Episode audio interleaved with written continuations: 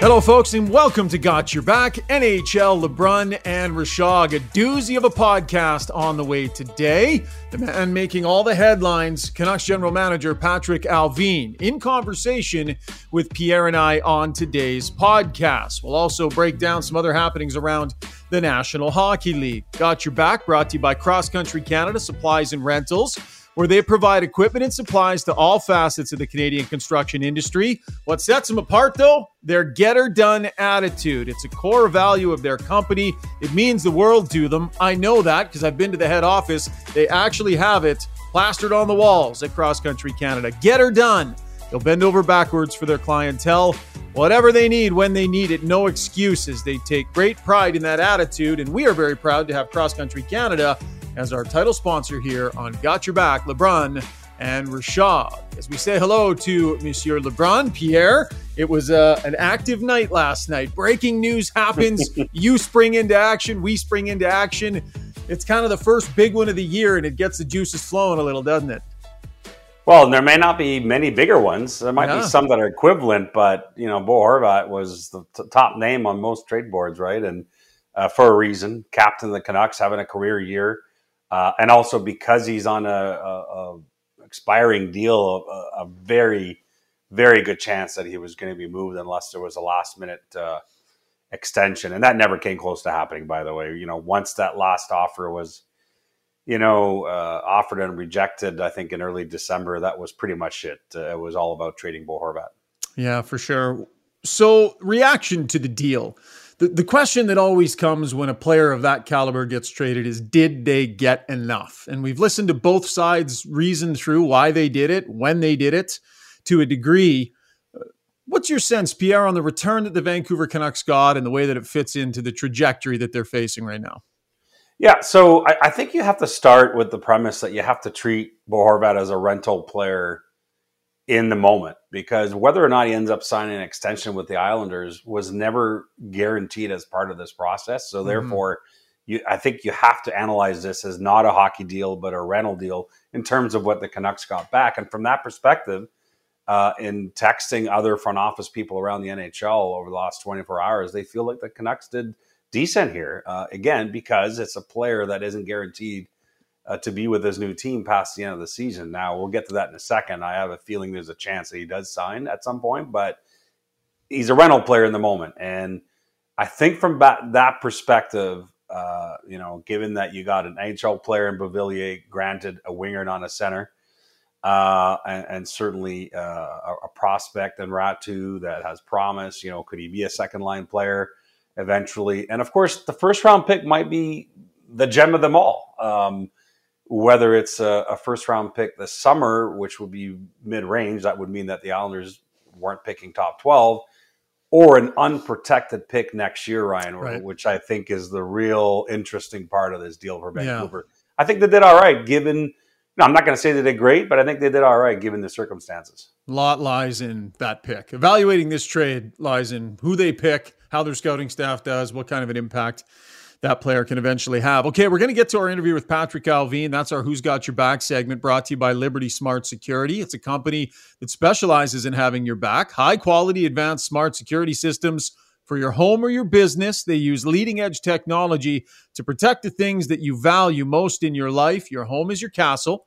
Protect it with Liberty Smart Security visit libertysecurity.ca. We should let people know a bit of a funny moment in this interview with Patrik Allvin because you disappeared, Pierre. You all of a sudden went poof.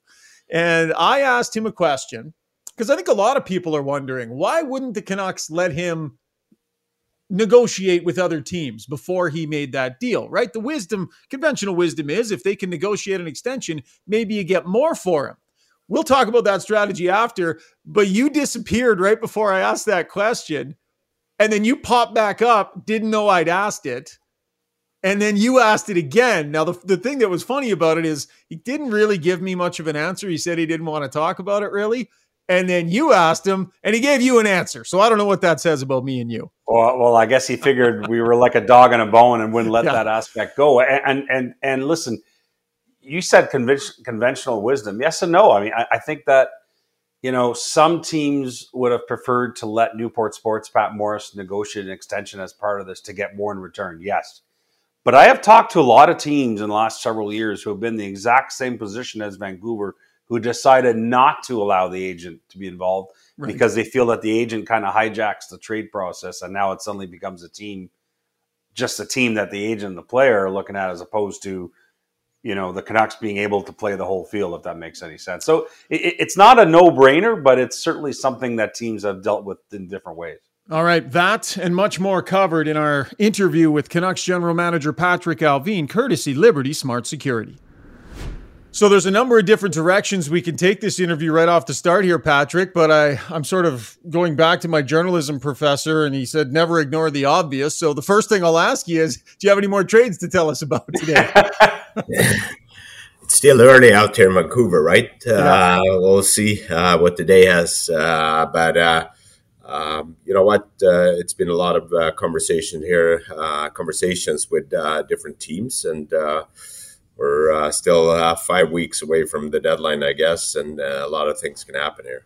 So a big trade that you made yesterday, and, and after a trade like that happens, Patrik, there's all kinds of reaction, right? There's the media reaction, there's the fan base reaction, there's other fan bases reacting within your team internally. I wonder in the 24 hours or so after you do a deal like that what reactions do you pay most attention to? Do you think matter?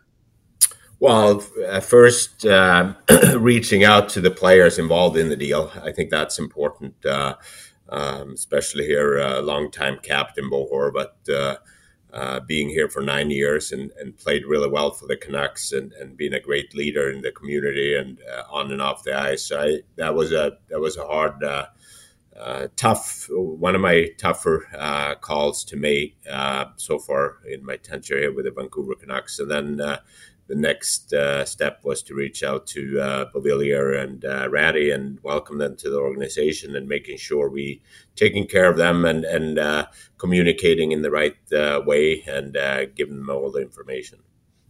You know, one thing that I always find fascinating over the years, uh, Patrik, and I don't know that there's really a hard, fast rule. That's why it's interesting to debate.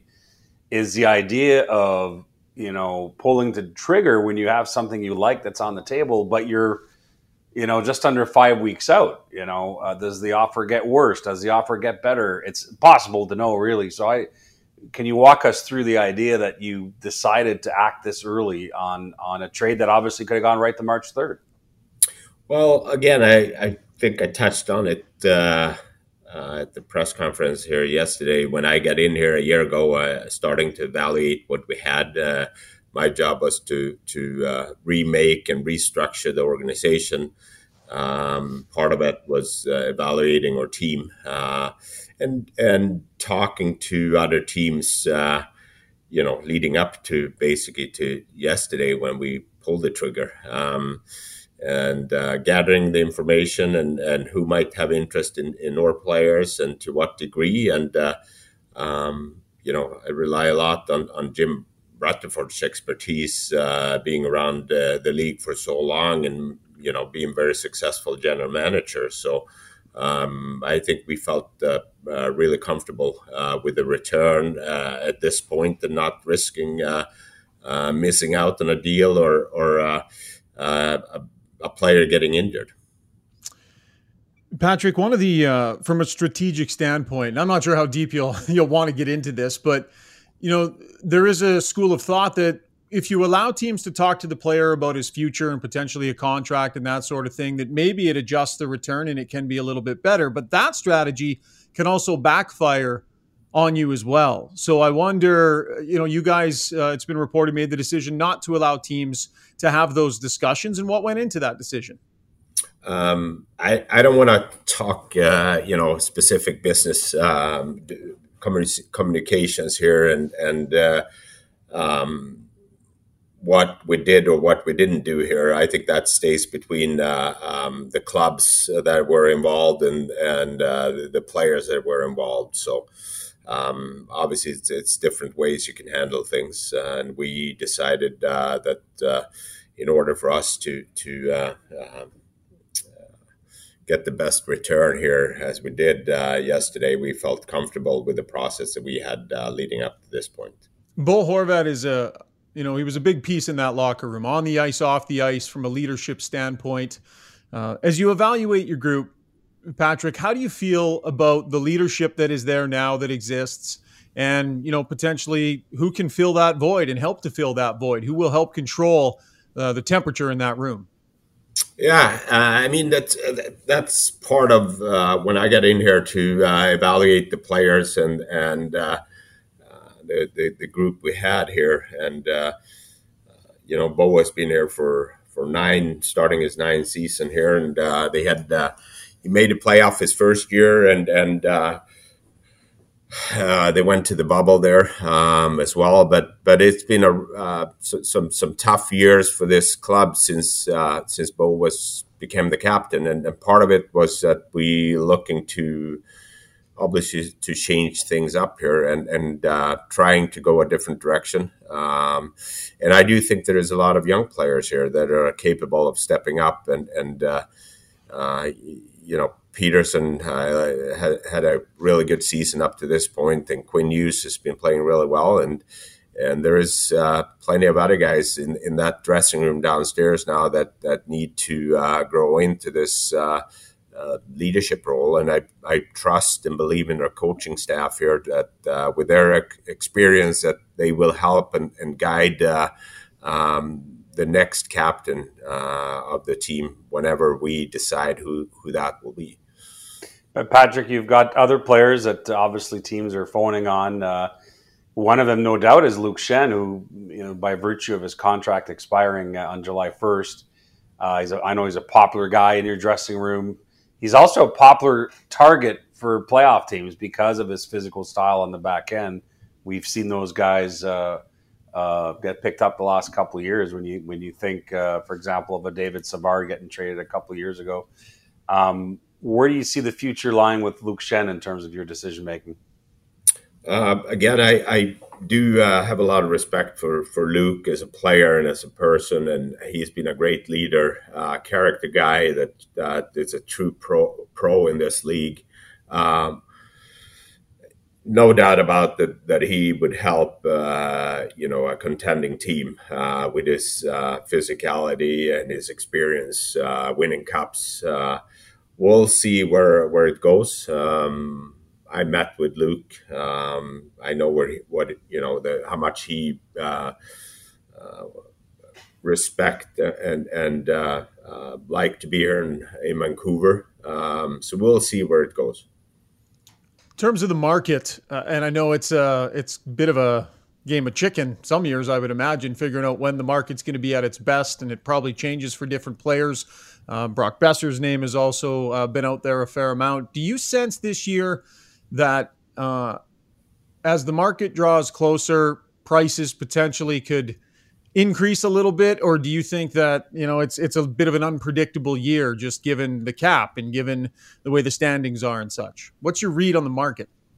It's a tough one. It's a good question because I I, I, I would say it, it's uh, it, it is hard here with the with a kind of a flat cap and and uh, it's hard to predict. It seems to be uh, money in money out. Uh, a lot of those deals, uh, you know, there is not that many teams that have cap space. So so uh, it, it's really hard to you know to make a deal. Um, and definitely it's it's it's hard to predict here over the next couple of weeks. And just a quick follow up on that.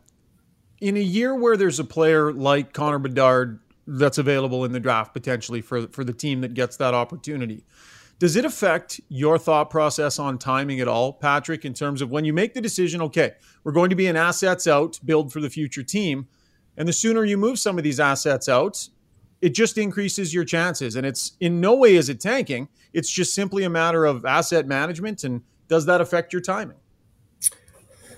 Yes and no. I mean, we're whatever twenty seventh in the league in in the uh, right now. We're we're not uh, happy with our with our season. We need to get better. Uh, I mean, the player you mentioned, uh, Connor Bedard, is obviously a Vancouver kid.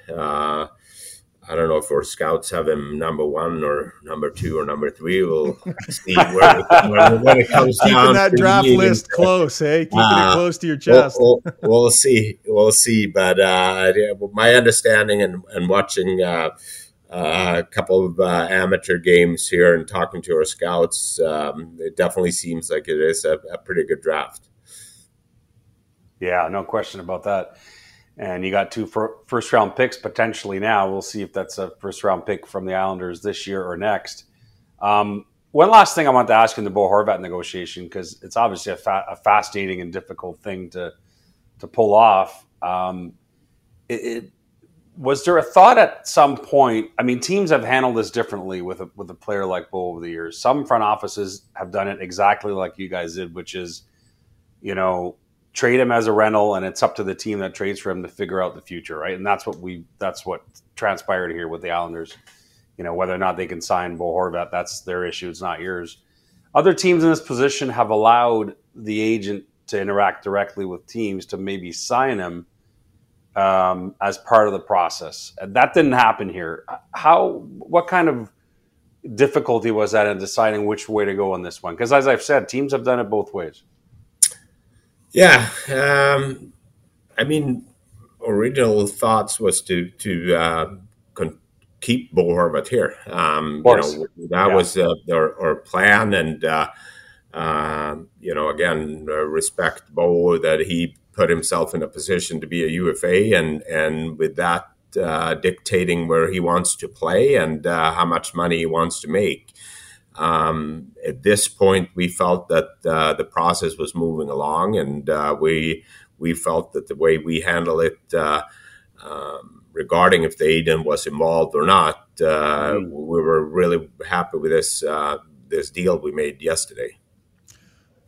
So, from the standpoint of, of timeline, and you know, I know you guys, you have a plan in place for how to push push this thing in the right direction. If the fan base is wanting an understanding of a timeline that management is working with, what would you say to fans about? You know, there's a certain amount of patience that's involved. I live and work here in Edmonton. I've seen it firsthand. What kind of a timeline would you tell fans that uh, you guys are, are working on, and, and what level of patience is going to be required?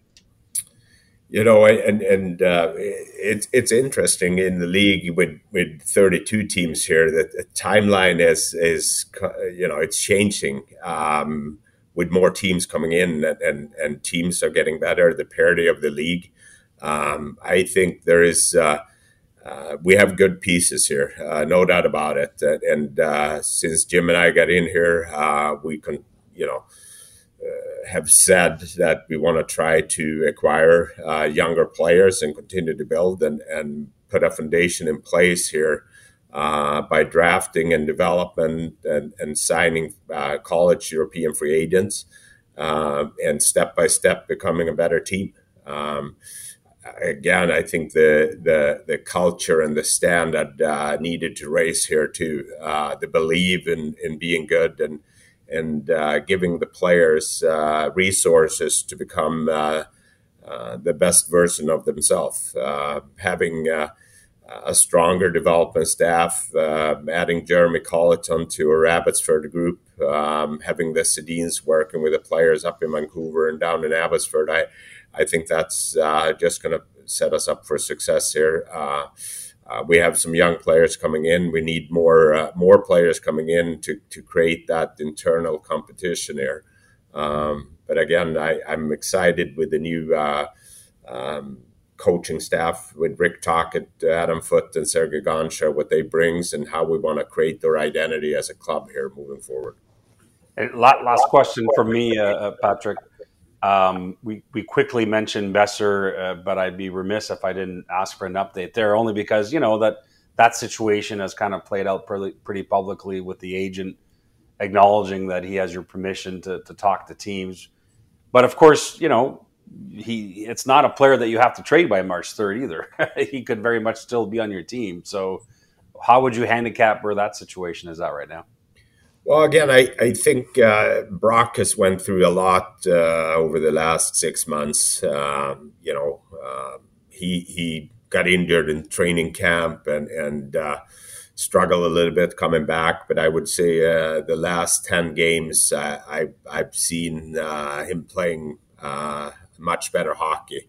Um, he's still 25 years old, capable of scoring 25 to 30 goals Um, I think the way we're going to play here now would, would push him a little bit harder, and hopefully he will uh, um, be able to find his game back here. And uh, again, I'm, I'm not, uh, uh you know, uh, pushing him out of uh, Vancouver. he's a great, great kid, great person, and, and we strongly believe that he's a good player here for for us moving forward. So we'll see you know what the market and, and what other teams um, you know have interest or not in our players.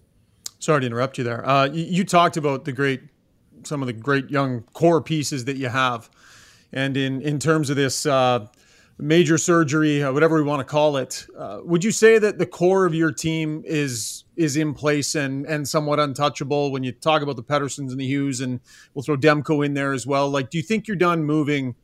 Major pieces, and we'll see which way acknowledging Brock Boeser's role on the team. But do you think the major moving of pieces is done, Patrik, in terms of this? Uh, it's it's hard to say. I mean, uh, again, we're we're sitting in the in the bottom of the league here, so so obviously we haven't been good enough. Uh, I think a major major um, change here was when we brought in Rick Tocchet and his group here, and and uh, want to create, as I said, the identity. I, I have been missing a little bit of identity of our team. I think we've been very inconsistent and hard to tell uh, game in and game out uh, what what we are.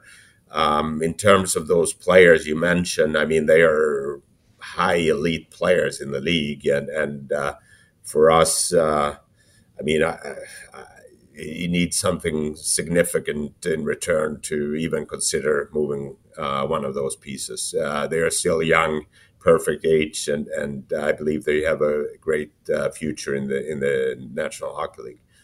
Well, I imagine you'll learn a lot about a lot of other members of your team in the days and weeks that follow after a trade like this. That's part of the evaluation, I imagine, in that in that search for identity in the wake of a trade like this.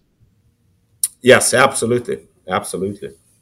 Patrik, thank you so much for your time. We really appreciate it. We know how busy you've been, and uh, best of luck between now and the trade deadline and the rest of the way. Thanks, guys. Um, good luck, you guys, too, here leading up to the uh, to the uh, trading deadline. Thanks. Well, Taksamuke, Patrik, and sorry my Wi-Fi cut out for a moment there, so I hope I didn't miss anything to uh, to headline grabbing. okay. All right. Take care. Thanks. All right, and we thank Patrik Allvin for taking the time to chat with us. Uh, well, Pierre, no trades happening in the moment imminently. What did you make of the his last answer there when I asked him about the other core pieces and thinking about the you know the Hughes and Pettersson and Demko? Because Demko's name did kind of pop up a little bit yesterday. I thought I heard Farhan maybe even mention it at one point. What'd you make of his mm. answer on that one? I mean, I think that the answer is uh, there's still a lot of work to be done here, which I don't necessarily mean. I don't know that it means that he would ever trade some of those guys you mentioned, but I think he has to leave that answer open ended because I think in reality, even behind closed doors, it is open ended. Um, you know, as Jim Rutherford's words were major surgery, and and so I think the the Canucks will continue to take calls perhaps even more so this summer than between now and March 3rd in terms of uh, another big move. Um, there could be other moves before March 3rd, of course. Luke Schenn's a possibility. We'll see what happens with Brock Boeser. But I think the answer was quite forthright from Allvin Ryan. I think what he's saying is, hey, look where we are in the standings. Um, how could we feel that we've done most of the work? They haven't. More to come. He also took that answer down the path of culture too, and I think he is going to learn a lot about his team here in the weeks that follow because there's a huge leadership vacuum in that room. Like you talk to people that were around this team every day, the number of things that Bo Horvat took care mm. of, the way he controlled the temperature uh, off the ice in a lot of ways. Vancouver, that media group, I mean, it's much like here at Edmonton, out there in Toronto, it's demanding, and there's a lot that needs to be taken care of there as well. So who is going to take care of this stuff? Who steps in? I, uh, they'll share it, I'm sure, but you need that presence. And right now, I'm not sure that they have that obvious candidate. I mean, they may have it for the rest of the year in a guy like Luke Schenn, but it can't be his team because it has to be a core player who takes over, right? So, you know, you're looking at Pettersson or Hughes, I think, as guys that will that are growing older, more mature, more comfortable in their skin, right? Um, and so I think those are the obvious candidates. But um, you know, and and and for that reason alone, that's why I asked him about Schenn, Ryan, because I think it's probable that he gets dealt because he's a UFA at the end of the year. But what if at the last moment the Canucks just check with him and and check with the agent uh, Ben Hankinson and say, "Would you do a little extension here Mm-hmm. for the leadership part of it?" Mm-hmm. Just going back to your question here, I'm not saying that's going to happen, but I think it's interesting that Allvin said he has talked to Luke that you know wonder what was part of that conversation. No matter major or minor surgery, bottom line, you need players that can play. You need guys that can show the way. And uh, Schenn definitely uh, displaying himself to be one of those guys. That's why he's highly sought after on the trade market. I mean, he'd be a good add for a lot of teams that feel like they have a chance to go deep and want to add that depth and leadership and Well, experience. And he ticks a lot of boxes, man, as a deadline acquisition. Yeah, I, I, mean he's one of those big physical blue liners that you know over an 82 game season we don't like talking about those guys a lot because it's all about skill and speed and scoring. And then you get to the playoffs. You think of the Habs run in 21, improbable run to the Cup final. You know Edmundson, Petry, Weber, uh, Chiarot, the big trees on defense for Montreal. Suddenly the rule book's a little different in the playoffs, and it's about physical play.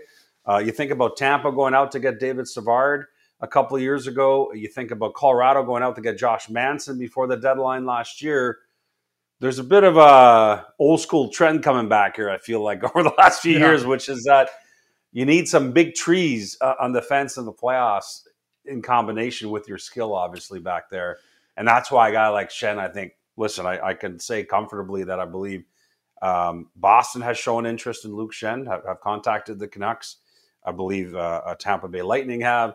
And I'd be surprised, quite frankly, if we didn't go through all the teams sitting in the playoff spot, if half of them haven't at least called Vancouver and said, let us know when you decide what you do with Luke Schenn. Wonder on the Edmonton Oilers, too. They're looking more on the other right. side, but, you know, they're pretty, pretty heavy over on that side, but could potentially you know, if they uh, if they don't end up getting what they're looking for on the left side, could be a fallback position for them as well. They've got some guys that they can move over. Okay, a couple of other things we want to get to in the breakdown today. Brought to you by Pro Hockey Life, and the drive towards the playoffs is on big time. So no better time to outfit yourself with gear from your favorite team, and Pro Hockey Life is the place to go for your team's apparel, their sweater you can get all sorts of other things to support your group. They got a great uh, wall full of hats. They've got all sorts of different things uh, for the huge hockey fan in your life. Like you, like us, Pro Hockey Life is obsessed with the game, 16 locations across the country. So let's keep it on the topic of trades, Pierre. A big deal gets done a month out.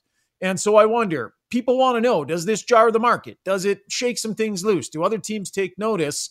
And as much as James Duthie would hate it, is there a chance that this, and we ask it every time the first trade happens, but does this shake things loose a little bit, do you think? I hope it does because I like James Duthie, I like when every big name keeps going before deadline. you day. got columns it's to another check mark off my list. Exactly. Uh, you know, so so let's let's think about some teams that that uh, you know we've confirmed that showed some interest in Horvat. Um, a lot of teams did, but let's just pick on a few. The Rangers kick the tires. But at the end of the day, the Rangers are way more focused on wing than center. So I'm not surprised that they didn't go deeper. But what does it mean for New York now in the sense of this? A price has been paid now for a big time rental, a rental for now, Horvat. What does that mean if the Rangers can look at Patrick Kane if Kane wants to wait? What's the price there, etc. Uh, Carolina spoke to Vancouver a few times on Bo Horvat.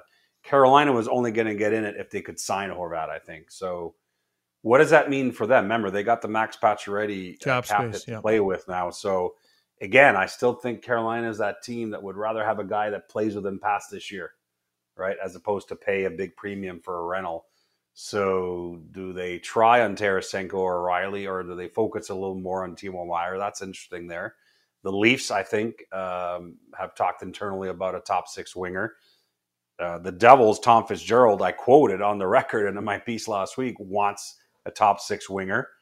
So I think getting a big name like Horvat off the market, even though he's a center, not a winger, I think helps clarify both the original price paid here on this year's market for mm-hmm. a big mm-hmm. name, and B, uh, I think for sure gives some juice to those phone calls, even if it doesn't mean it happens right away. Yeah, it's going to be interesting to see. There was a suggestion made yesterday. I know you addressed it in your article a little bit here, but does the timing of this allow Lou Lamoriello to yeah, sort of read see how this goes over the next three weeks, four weeks before the trade deadline. If his team is not in a playoff position towards deadline, and it's pretty unclear as to whether they're going to get there or not, I know it goes against the way he normally operates. But is there a chance say- he could turn around and flip him again? I mean, he's given himself a window of a month by doing this this early to see which way it Yeah. goes. I mean, obviously that's an option. I will tell you both from listening to him on his media call last night and from talking to other people in and around that situation. He traded for Bo Horvat to sign him. Right. But what if they don't like right what they're hearing? What if the negotiations start and they go, Right. oh, this is why Vancouver wouldn't let us talk to him? Because Uh, look yeah. at these numbers. Oh, Yeah. I, I mean, it's possible, but uh, as you said, the, Lamoriello has an interesting history when it comes to pending UFAs. I remember way back in New Jersey when Scott Niedermayer was pending UFA and seemingly was giving every sign that he might want to go to market. And as we know, he ended up going to Anaheim to play with his brother. Yeah. You know, the Devils never traded him. Uh, uh, Lamoriello didn't, didn't train John Tavares either uh, in, in his UFA year. Uh, so, you know, uh, uh, but maybe the difference, Pierre, maybe the difference is they had squeezed a lot of great juice out of those guys for their organization before that decision time came, right? If Right. they actually think there's clear- a chance they can't get a deal done, I mean, yeah. you know, they just gave up a, a good pile of assets for him and the idea of being able to recoup some. Yeah. And I should be clear because uh, I think actually Lamoriello didn't take over until after that season Tavares was up, but he still had time to deal with it, is what I mean. And I remember there was a suggestion that the Leafs could maybe trade for, do the old sign and trade to get Tavares Yeah. signed eight years instead of seven, and Lamoriello wanted no part of that. Um, I, I don't see it. I I understand why you guys talked about that uh, on- on the pod last night because it's obviously interesting and it's possible. But I think once Lula Lamoriello puts his thought process on for an acquisition, my point is this: he didn't just trade for Bo Horvat to get back in this playoff race. I think he traded for Bo Horvat for the long term. Mm-hmm. Like he advanced the summer to now and made a move, but now he's got to go and sign him. teams have a funny way of somehow getting a sense for what a guy might be worth or what, what a guy might be looking for too, right? I can't imagine that Lamoriello makes this deal without a pretty darn good idea what the ballpark is and how it fits and and if it makes sense. Uh, a couple of other items. Uh, NHL All Star is coming up, and news out of Edmonton this week that Connor McDavid is going to take a pass on the fastest skater. Uh, listen, he's done this a bunch of times. Uh, don't believe he did it in the team skills competition this year. Won it I think three straight years he ended up winning it. Uh, but it's one of those things, Pierre, where I don't know, kind of runs its course a little bit. Uh, what do you think of McDavid uh, sidestepping fastest skater this year? I don't have any issue with it. I think he's kind of done his time in that event. I think how many years have you known me? Yeah, Are you really asking me an NHL All Star I question? am. It's the You know master. refuse to cover It's on- event now. It's on his. I, I'd rather eat a pencil than give any serious thought about what's. I don't even know what the events are. I Yeah. couldn't believe after the Horvat trade, one of the hot topics in social media was it was Horvat still play for the. I don't even know what the format is, but do you still play for what for the Pacific or. Who cares? I mean, come on. Uh, so I- I you're will saying your flight's booked and you're going. One second of NHL All Star Weekend. All right. Not Notes. Note to the quiz master: no more All Star topics for Pierre. Cancel I got that weekend altogether. Okay, that's on the list there. Uh, Jack Hughes. So, listen, the New Jersey Devils were maybe one of those teams we thought could be in and around the the, the Bo Hor- Horvat conversation. Um, Jack Hughes, you know, the highest scorer in the new year here. He's got 33 goals this season, 63 points. He had 26 goals all of last year, Pierre. The extent to which he's taken his goal scoring to another level. Look at the ratio of goals to assists 33 goals and 30 assists this year. Last year, uh, he was 26 and 30, but it's just, man, did you think he would be this good this fast? I mean, I can't say that I that I thought that for sure. I, I think what's interesting though is I, I was thinking about it as soon as he signed that extension a year out before he could sign it, eight times eight. Remember? Mm-hmm. And there were people saying, "Holy jumping! Talk about you know trying to get ahead of this." That deal's already a bargain. I'm sorry. Yeah. That's the number one center. Uh, it's going to finish among the league leading scorers, and health permitting, that's probably going to happen now for several years. And they got him at eight million a year. Um, they were right. to take that Campbell in, in his case because this is what they felt was about to happen. And remember, right after he signed, he got hurt too. Yeah. So they felt he was just starting to pop when he signed that uh, uh, last year, and then he got injured. But um, he, he's a special player, and you want to talk about a team that's set down the middle with Nico Hischier right behind him, and, and this is why they're looking for a winger uh, to complement that group. Uh, it, they're a fascinating team on the rise. Um, the fly in the ointment in their team building, it's not anyone's fault, but it's just unfinished work, is what's going to happen with Jesper Bratt. Um, that negotiation, from all accounts, did not go well last summer. Right. Uh, which is why he's up again at the end of the year here. And and it basically, I think, boils down to this, Ryan, which is that I think his camp wanted north of eight last summer, and there's a guy like I just said making eight on their team uh, up front and Jack Hughes, and I think the idea is that they want. I think the team would love to slot him between Hischier seven point two five and Hughes is eight somewhere because they love Bratt. They want him to be part of this core for many years. But the reason it's fascinating is that I think I think they need a good idea about where this is headed with Bratt, don't you think, before they perhaps commit to making a hockey deal for another top six winger? Yep, it's a good I mean, point. You got to start to know what the puzzle is here all around. So that's that's they're a fascinating team for me that way. Take care of your own business before you go make those big moves that could shift things for you moving forward. How much fun is the race for the wild card in the East going to be? I mean, I'm looking at the standings here. You've got Washington right there. Pittsburgh is right there. The Buffalo Sabres. I mean, what a story they've been. What a fun They're team fun. they are to watch. Just fun. And then you got Lou Lamoriello saying, yeah, don't forget about us, right? Sitting 55 points right now, a couple points back here, but still very much in the mix. Florida's not going to give up. Florida sure. Panthers are not going to buckle on this yeah. thing. It's going to be entertaining. What do you think? I don't know. I'll put well, you on the spot. Who's going to get there, buddy? What do you think? I, I think I, I, think the Sabres get in, um, uh, and, and one of Pittsburgh or Washington, these two terrific aging cores who have been unbelievable forever. I think one of them trips up and misses out. Um, another team you didn't mention because they really are on the outskirts of that race you just talked about. But I think the Ottawa Senators, you know, not that they have that much to sell in terms of pending UFA. I mean, there's Cam Talbot, there's uh, Holden, uh, there, there's Hamonic, but in general, I think I think my, my, my sense of that situation is GM Pierre Dorion is in no hurry to sell. That I think he wants to give that team the longest track possible to try and get back in this race.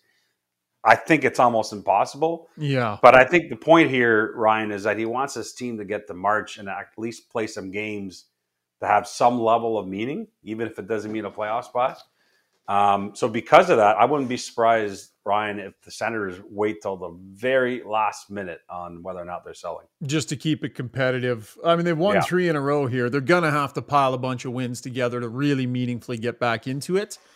But they're one of those teams that's uh, too far, kind of out of the yeah of the Bedard situation, and yeah. That'll yeah. be interesting to see. Uh, okay, Pierre. Before we go today, uh, we do need to acknowledge the passing of uh, a pretty significant figure in the game. And listen, polarizing because his persona on the ice and in the game so dramatically different than you know, uh, you know, off the ice and in his personal life and what that reality was. But on the ice, there's no denying, right? The Golden Jet, Bobby Hull's a two-time Hart Trophy winner, three-time scoring champion, 61 Cup winner as well, uh, and just a transitional figure in the game in a lot of ways. Um, you think about the evolution of the curve stick, you know, the move he made over to the uh, the, the WHA, the million dollar contract. Uh, just a really big figure in the game and a transitional figure, Pierre.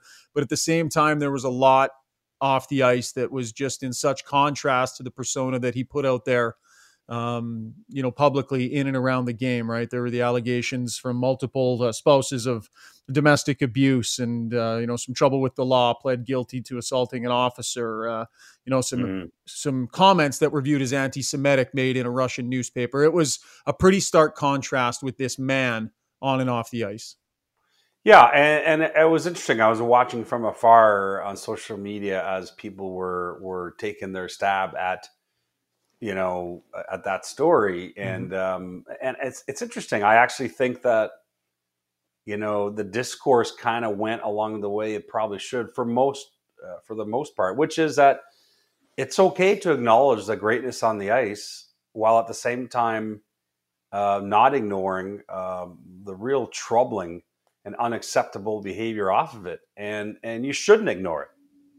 You should not ignore that because mm-hmm.